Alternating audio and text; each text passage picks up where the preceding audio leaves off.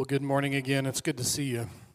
And thanks for joining us online as well. And uh, I want to read for you a passage of Scripture today. Today is Palm Sunday.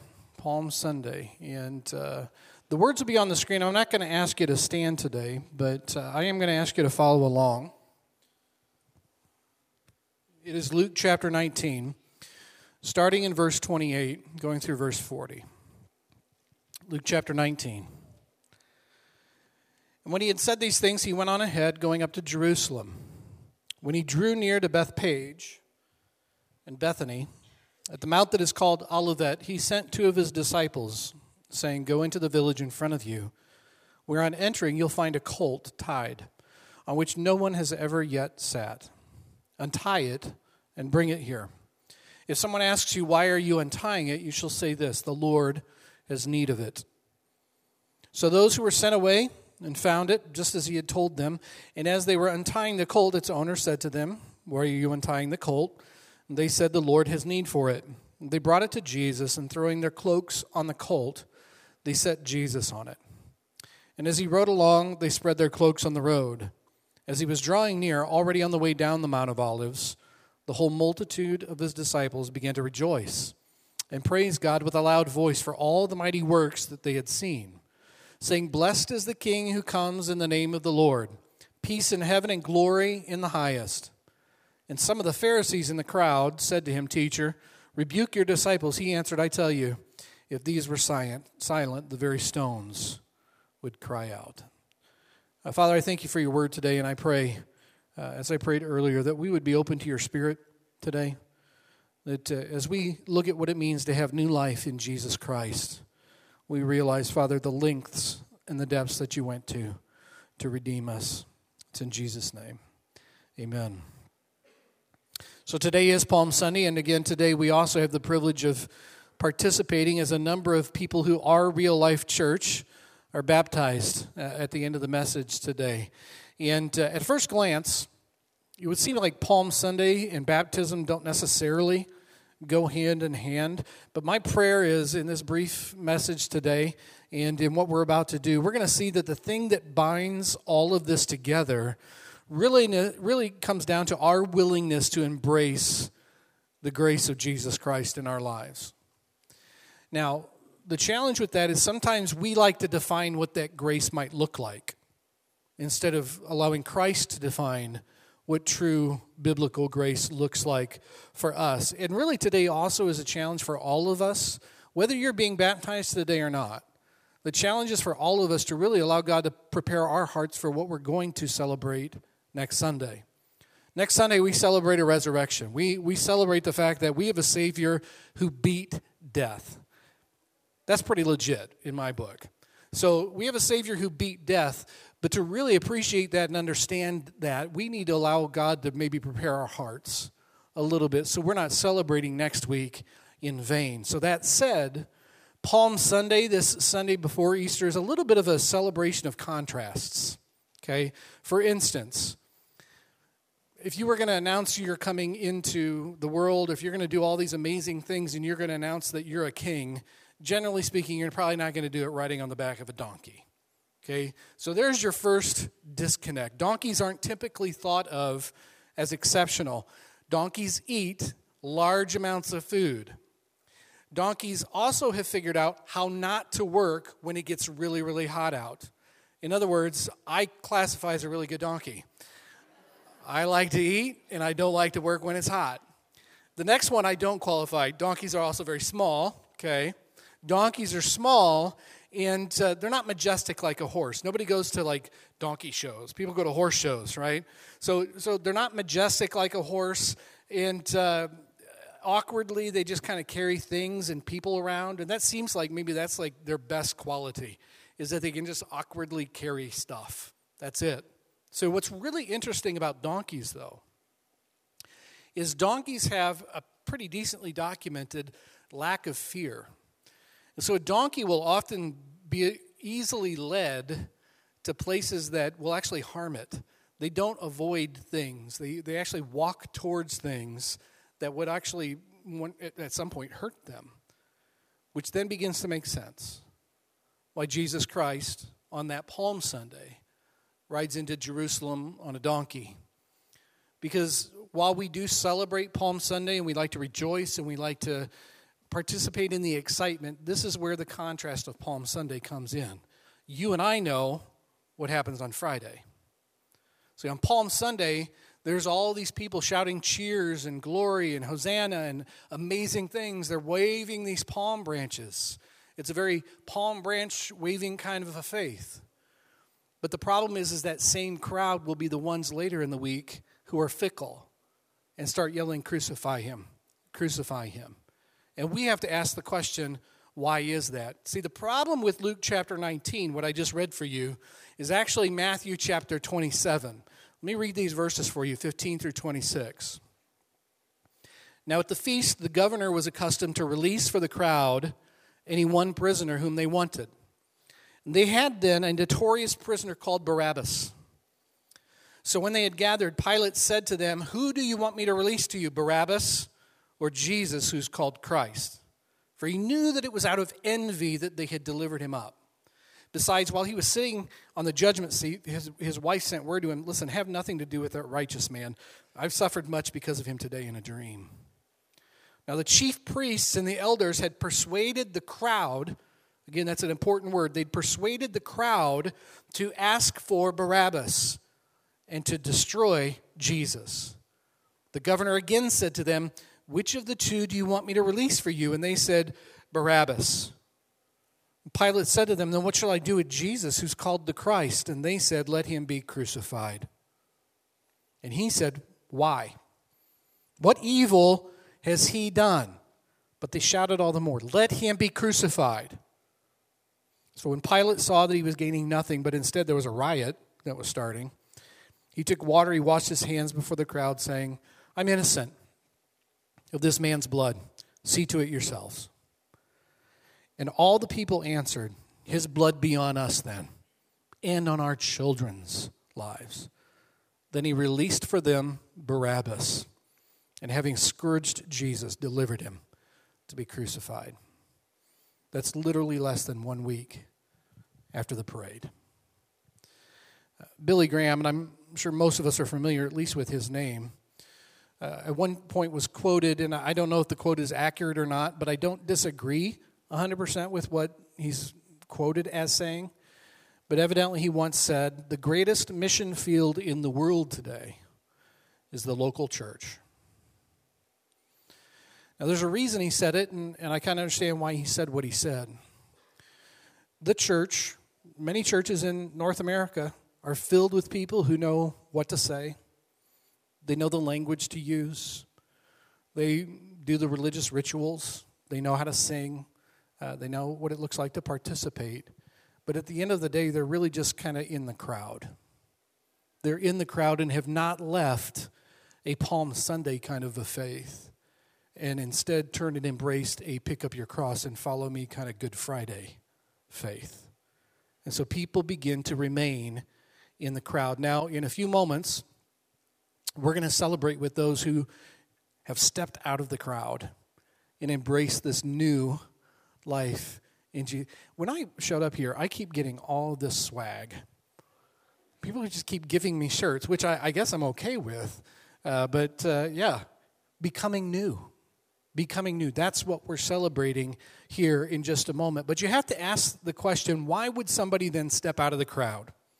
Why would they step out of the crowd from going through the motions to something more? And I think Palm Sunday really reveals that to us. In one moment, you've got a living king who's receiving praise, but in the next moment, you've got a beaten and disfigured Savior who's receiving shouts of death. Death. What changed? Can I make a guess? I think ultimately what happened was that crowd missed grace coming by them. They missed it. They did not embrace the true grace that Jesus was offering. And I wonder how many times sometimes that we define the kind of grace that we want to embrace. Uh, Jesus offers freedom from sin. Uh, freedom from shame. He offers a new life. He offers forgiveness. Uh, he offers a sanctifying grace. But I wonder sometimes if the grace that we want to receive from Jesus is a little short sighted. Maybe a little bit more temporary and circumstantial in nature. Uh, I think often we miss grace for the same reasons that we miss that the, the people on Palm Sunday missed the true grace of God is because it's self-centered and not Jesus-centered. So on Palm Sunday again, people praise Jesus for a couple of reasons. First of all, and, and here's the deal. for that crowd that was following Jesus, there was a couple of guarantees. Uh, you were guaranteed a dinner and a show. I mean, that's just how it worked. In fact, the feeding of the 5,000, where Jesus multiplies the bread and the fishes, you got a dinner and a show in one. He fed you and you got to witness a miracle. It's pretty awesome. So Jesus is going around, he's healing people, he's touching people's lives. Uh, I mean, people are just experiencing incredible things, and Jesus keeps producing food too. So everywhere that Jesus went, there was dinner and a show. It was, it was pretty amazing. Uh, he healed all those people, but then they praised Jesus for a second reason too. They saw in Jesus somebody, somebody who was useful to their socio political stature at the moment. Jesus for them was a political figure who was there to give them some freedom in the temporary, to deal with some temporary political issues that were going on in their lives. Not a whole lot's changed in 2,000 years, has it? Everybody claims Jesus when it gets them some votes. He became a political figure for them, a pawn on the playing field of the world that could be moved around to whatever favor we needed in that moment. And when that happens, when God gives not the grace that we're looking for, but the grace that we need, it's kind of like opening a Christmas gift on Christmas morning that you just didn't expect and really didn't want. So when I was growing up, Christmas was like a surprise. If I, if I went to my parents and was like, here's my list, my parents was, I'll show you what you can do with the list.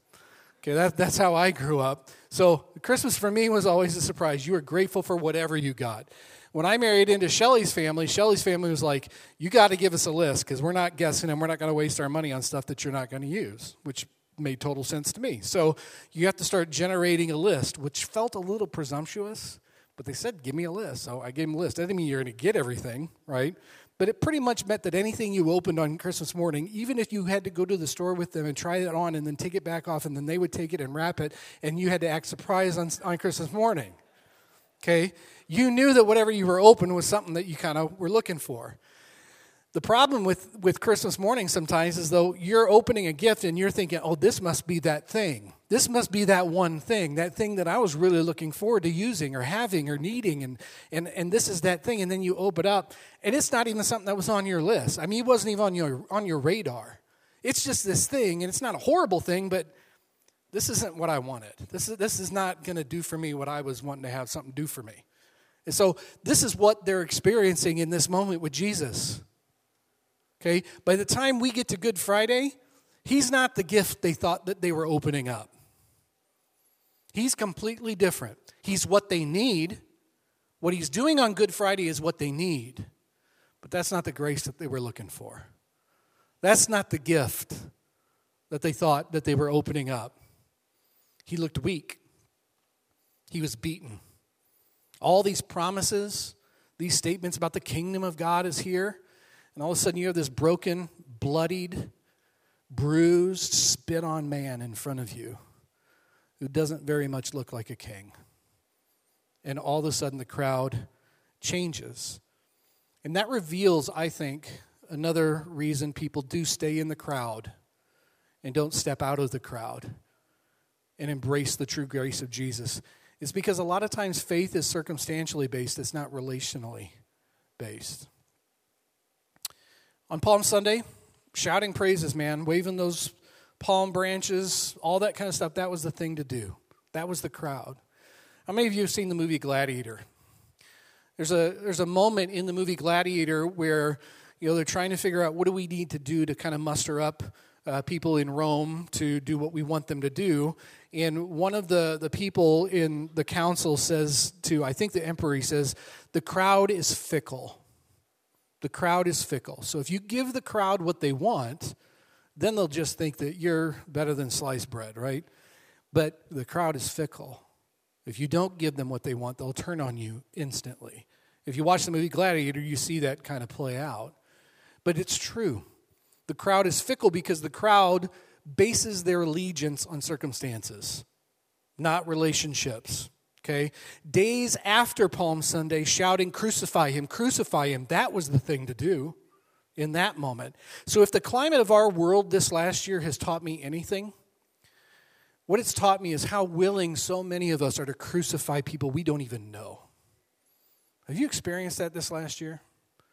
I mean, if you've not seen how easily we destroy other people with our words and our posts and our attitudes and everything, then I, you're blind. I don't know. But I've seen that over and over and over again. It's really, really hard to crucify somebody. It's really, really hard to hang somebody out to dry that you love, that you have an intimate relationship with, that you have that connection with. These people did not have Jesus' heart. Their allegiance was bound to circumstantial things. They really didn't know Jesus. The grace that Jesus brought with him was a grace of a relationship with God, the God of creation. They just wanted some cheap grace to get them through some earthly circumstances, get their worship on, do, do whatever they're going to do, recharge, whatever it is. But you cannot build relationship on cheap grace. You just can't do it. Relational grace, the kind of grace that Jesus Christ brings, is not cheap. It cost something, didn't it? It cost his life. See, real grace is sacrificial. Real grace costs something. In fact, it's giving and it's risky. Real relational grace is risky. It's risky because you can give it without any guarantee that it's going to be reciprocated, that the love that you give out may not be returned. It may not even be received. That's why it's so risky. And before we move into a time of celebrating those who accepted embracing the grace of Christ, stepping out of the crowd with a faith that's beyond circumstances, beyond self focus, we've got to ask ourselves a question where are you today? Where are you at today, and what kind of response would you have when presented with the opportunity to truly embrace the grace that Jesus offers? Can I share with you? I, you and I are not alone in having to answer that question. Um, we're, we're just not. Um, we're not the first people to struggle with the challenge of stepping out of the crowd. To me, a great source of hope uh, for myself comes when I think of those first disciples of Jesus. Um, unfortunately, the, the, the lives of the women who were disciples are not as well documented as the guys. But I, I look at these people's stories and the transformation that these people experienced when they moved from being in the crowd to stepping out of the crowd and surrendering everything that they were to Jesus Christ, what God did with them. I mean, you have people like Peter, those first 12 disciples. Peter, Peter is a fullback. if you're familiar with football at all, Peter is a fullback to a T. Most NFL teams don't use fullbacks anymore, but those that do, a fullback's job is one thing. You give them the ball, they put their head down, and they run. That's it. You have to get like creative. You just charge ahead. That is Peter to a T. Peter's open mouth, insert foot every single day. Okay, that is Peter. He's a total blue collar fisherman, and Jesus calls him and says, Follow me. Peter denied knowing Jesus at this crucial moment on Good Friday. I mean, Peter is, he's about as flaky as a guy can get. After the resurrection, after the resurrection, Jesus approaches him with relational grace and says, Go, feed my sheep. Do you love me? You know I love you, Lord. Okay, here we go. And Peter, he can't shut up about Jesus. In fact, the only way to shut him up was to hang him upside down and crucify him upside down because he would not stop being just a machine for Jesus. This incredible thing. These other guys, you've got Andrew. Andrew was a Jesus denier. But once he truly embraced the grace that Jesus offered, he forged new territory for the kingdom in a, in a place called the land of the man eaters. the former Soviet Union uh, in, in modern day Turkey, that, that particular area. He spread the gospel there, and he also suffered the fate of crucifixion for Jesus. You got James, the son of Zebedee.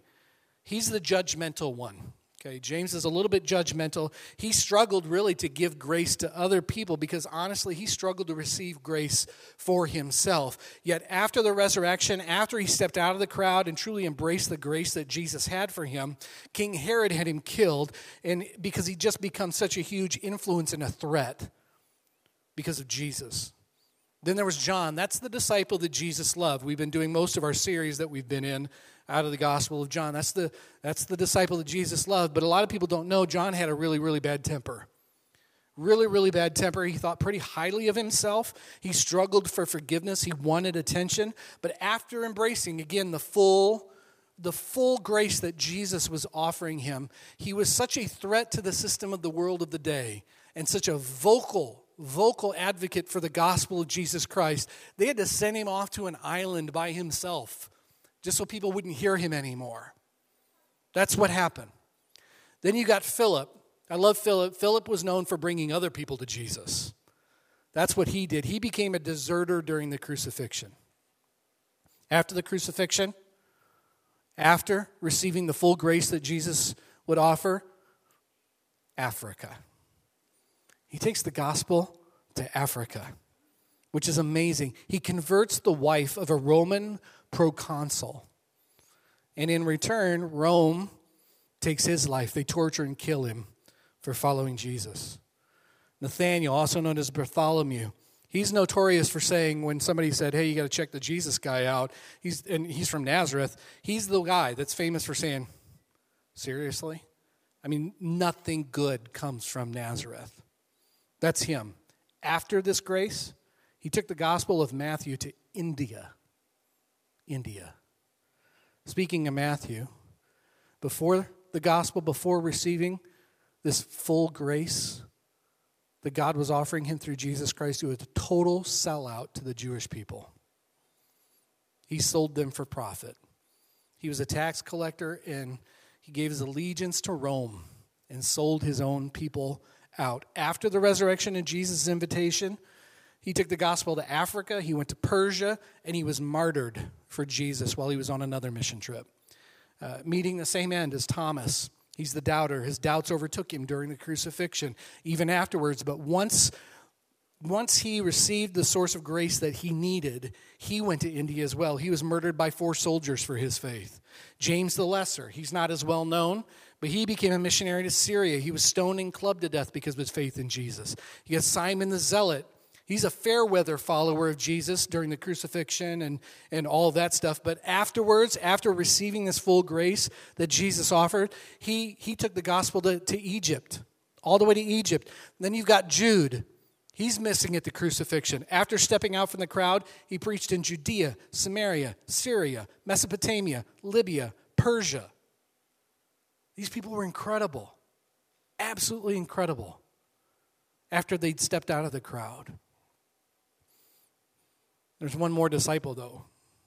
It was Judas. He was actually the most qualified out of all of them. Uh, he had the best education, he was the most gifted. And I think, honestly, that's a really good reminder of what it looks like to desire cheap grace that does not get past a Palm Sunday allegiance to Jesus. It's more than just a parade. When you step out of the crowd, you're embracing a cross. And Jesus said, Die daily to yourself. Pick up a cross and follow me. It's about laying down the palms and picking up a cross. That's what it looks like to step out of the crowd. I share all this because to me, those men are us. That's us. That is us. Before and after stepping out of the crowd. Uh, again, on Friday night, we're going to gather, and again, we're going to walk through those final hours of Jesus' life. But today, we have this incredible, blessed opportunity to participate in the sacrament of baptism together.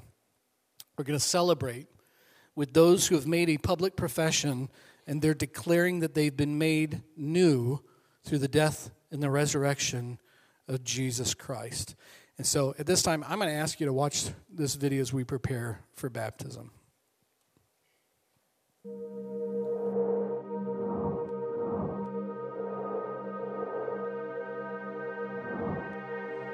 Today, I tell my friends, my family, the world,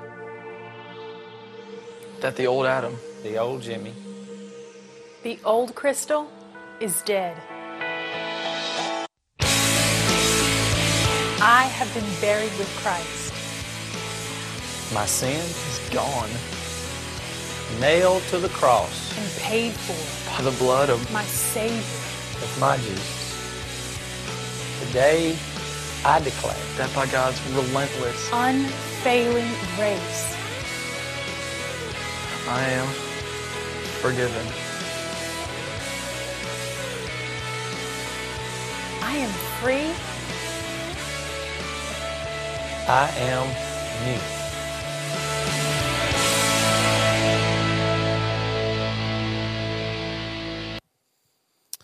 All right.